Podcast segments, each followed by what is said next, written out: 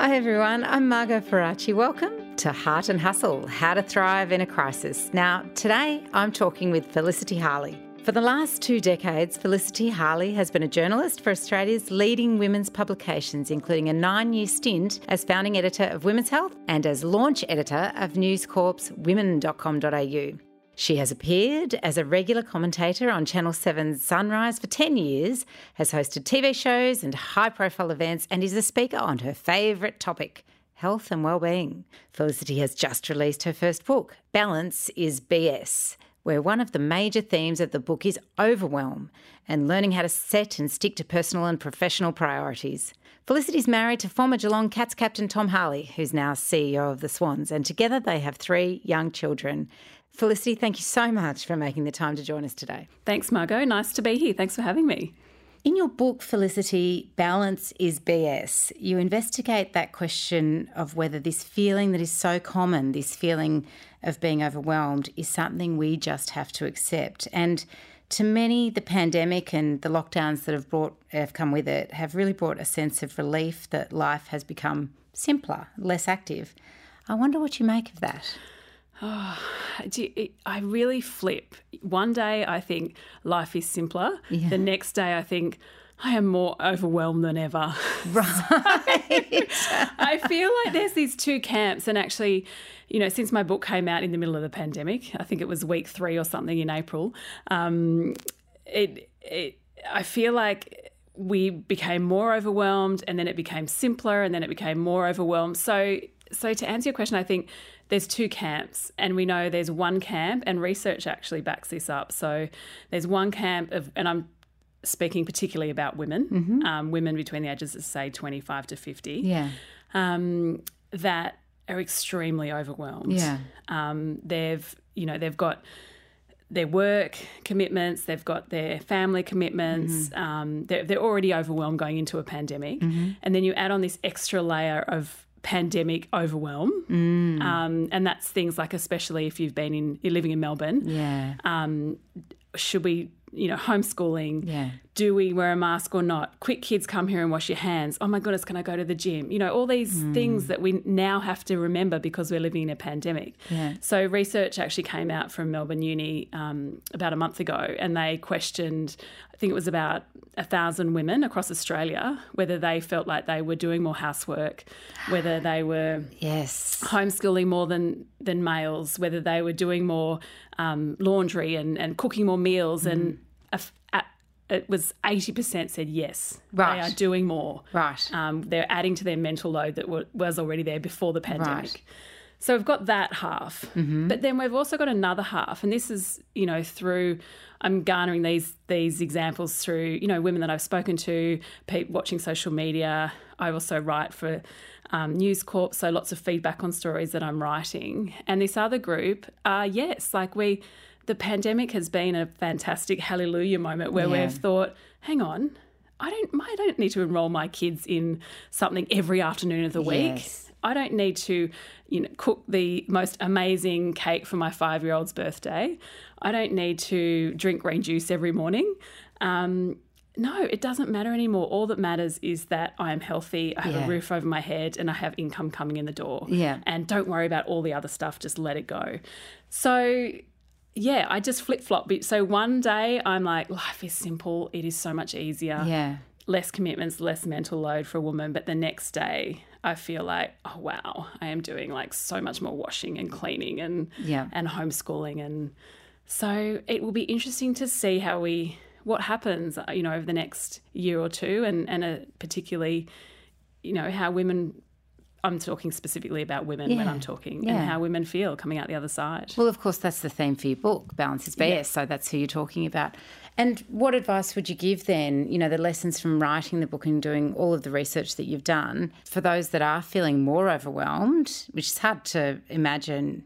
Um, easy to understand, but hard to imagine given everyone was already feeling quite overwhelmed. yeah. uh, what advice would you give to them? I mean, there's there's lots of advice. Mm. I think you know the one learning out of the book. The, there's a few things that I probably learnt while, I mean, I spoke to experts, um, lead sociologists, psychologists, yeah. um, feminists, and also real life women. Mm-hmm. And there's a few things that pop up for me, and one of them was control your controllables. So mm-hmm. that is control everything right now in that moment. Mm-hmm. Stop thinking and worrying and mm. telling yourself stories about the future and just focus on what you can control right mm. now mm-hmm. in that mm-hmm. moment. Mm-hmm. And so for me, I've really put that into practice throughout um, the pandemic. I mean, my I worked on a website that was cut you know, I've been worrying about my career. Where am I mm. going? Media has just, in some ways, been decimated. I'm sure many can relate to that. Um, yeah. So I just have to keep my headspace. Okay, what can I can control today, and yeah. stop worrying about where my career will be in yeah. two years. Yeah. And probably the other thing that I really learned out of the book is just this this slogan done is better than perfect. Oh yeah. I think that I mean it's been around for a while various writers and authors have used it. Mm. But for me I think we just need to give ourselves a break yeah. in some ways. And if something's done, it might not be the perfect, it yeah. might not be perfect, but do your best yeah. and just let it go and then move on to the next thing and or let get someone else to do it and let it be less than perfect. Well, yes. that's even better. Yeah get your husband to do that's it. that's right and accept the consequences. Exactly. If he doesn't hang out the washing the way you like it just don't worry. It's done. It might go to sit on the couch and read Felicity's book. And so in terms of you know finding ways for us to thrive I know that you've taken a really deliberate approach to learning from others in order to thrive and to develop professionally. So you count amongst your mentors Megan Gale, Tanya Plibersek, Jane Caro, etc. Do you think that's that ethic of learning is really critical to development for everyone? Oh, absolutely. I mean, I think you know, I, as a journalist by trade, and uh, you know, I really wanted to write this book because I felt, you know, there were so many women out there who are empowered yet so disempowered mm. um, by their overwhelm and their mental loads. So it, you know, I have tips and tricks and things that I've mm. learned in my life, but I don't know anything. I don't know mm. everything, and mm. and so as a curator of content, I suppose I mm. wanted to pull from these all these women, and especially women that's that all of us admire, look up to, and on the outside think their lives look so perfect. Mm. But really, when you sit down and talk to them, they're anything but perfect. They're all struggling as there well. There is no perfect. There is no perfect. There is no perfect. And in fact, um, you know, I got really um, frustrated with my daughter the other day in the morning and reflecting on it half an hour later, I realised it was because I had taken on too much in that moment. It was nothing to do with her.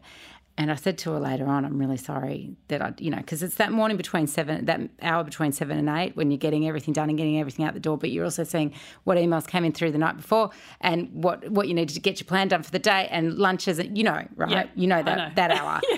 Everyone who's listening knows that hour. Yeah. And um, and her response to me when I apologised to her was, "Oh no, it just means I need to help you more," and. Oh I said, like, you don't. I, I just need to do less. Yeah. I don't need, you help me enough. You know, yeah. you guys do help me with their normal children. They have to be asked and all that sort of stuff. But my response had nothing to do with her. It was about me and how much yeah. I was taking on. And what if I just didn't? You know, yeah, yeah. what if I just didn't try and do everything that in that hour? That would probably be okay. So, as you say, nobody's perfect. We're all we're all just no, doing our best. Exactly. Um, now, you, of course, you're married to Tom Harley, who's the CEO of the Swans and an AFL legend, and with him in his job and you in your job with three children, uh, him away a lot, him in the AFL hub this year, lots of demands. How have you found you've managed the time without him there?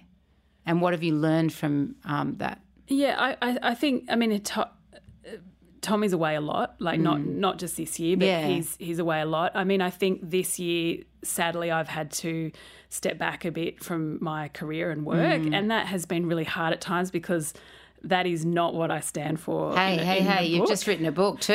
like, it's okay. Not everyone writes a book when they're stepping back from their well, career. that's true.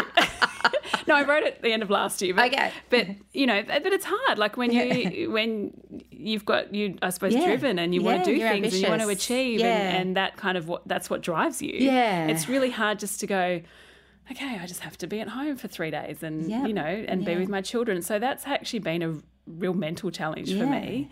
Um, but in some ways, I've actually really enjoyed it as yeah. well. And I just think it's not for now. One day they'll be 18 and won't want to hug me or, yeah. you know, paint their toenails or do painting. And, and so I've just really tried to embrace that time and but yes with tom away but still trying to manage i mean i end up doing work till midnight that's mm. how it mm. goes mm. um, but uh, in some ways, when Tom goes away, it also runs a lot smoother. Mm-hmm.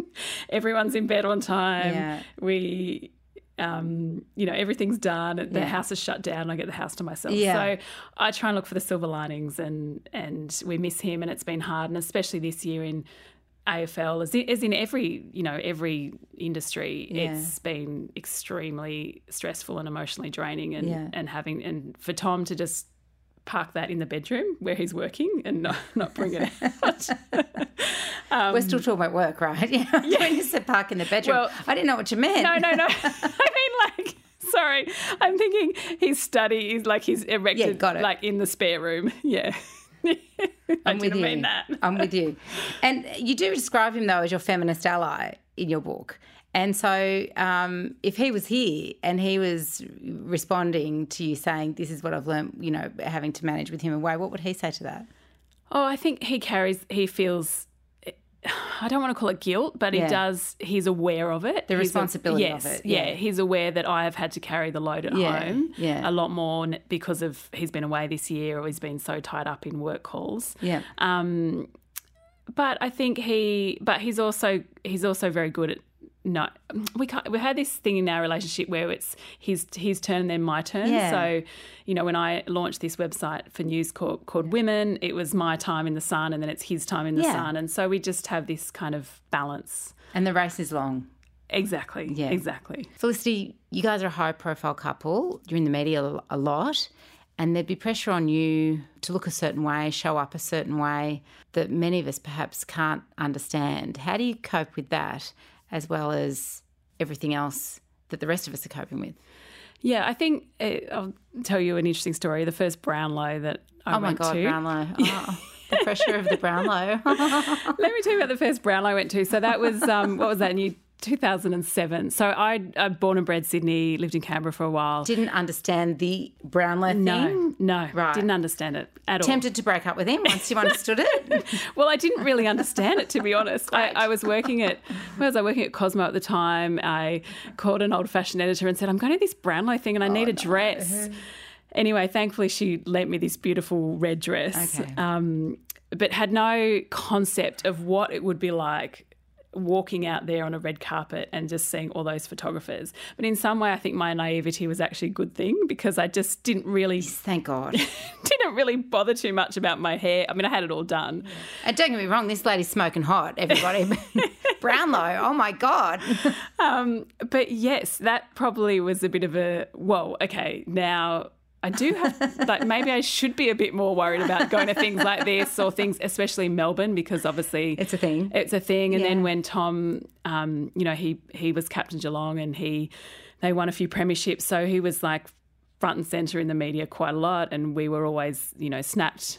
Walking down, we were snapped walking down the street a few times, and but I suppose I've always been I just uh, my nature's a bit just taken in my stride, and thankfully working in the media world, I've had fashion cupboard like cupboards there to help me and people Yes. who have helped me Yes. um, get dressed for the Brownlow. I actually hosted it one year for Channel Seven. So when you've got people helping you out, it's a lot easier. But I, yeah, I perhaps have taken in my stride and just not. I- I mean, I am who I am, and that's Lovely. and and you know, I'm I'm never going to be the best looking person on the red carpet, but that's not who I am anyway. And I'm more about, um, you know, what I'm like on the inside. Yeah. because I think that shows on the outside. Well, I think your children are very lucky to see their mother doing that. I think that's really important. So, last question. I'm really interested in all of us who haven't gone anywhere this year and where we were supposed to be and why and what we've done about it. So, Felicity Harley, where were you supposed to go this year and why? Um, well, we were heading to Canada. I've got one of my uh, one of my sisters lives in Canada, so we go there every um, every two years to go skiing and stay with her. And I miss her desperately. And sadly, this year we we can't go. Um, So, what have you done instead to keep up with her? uh, well, we just talk. I mean, just a lot more zooming and Yeah. FaceTiming, and and um, actually, my I've also got a brother who lives in Europe, and he was supposed to he was coming home for two months, supposed to leave last Wednesday. He had his bags packed. The airline called him, said you won't get into Australia until January.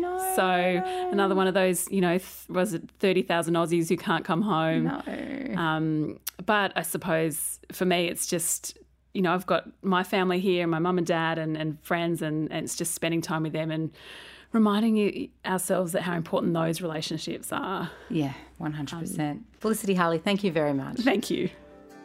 Thanks so much for listening, everyone. I hope from this you've got some ideas and some themes about how to thrive in a crisis. Now, you can definitely hit the subscribe button if you want to hear more of the show and give us a rating as well. Thanks again for listening. See you soon.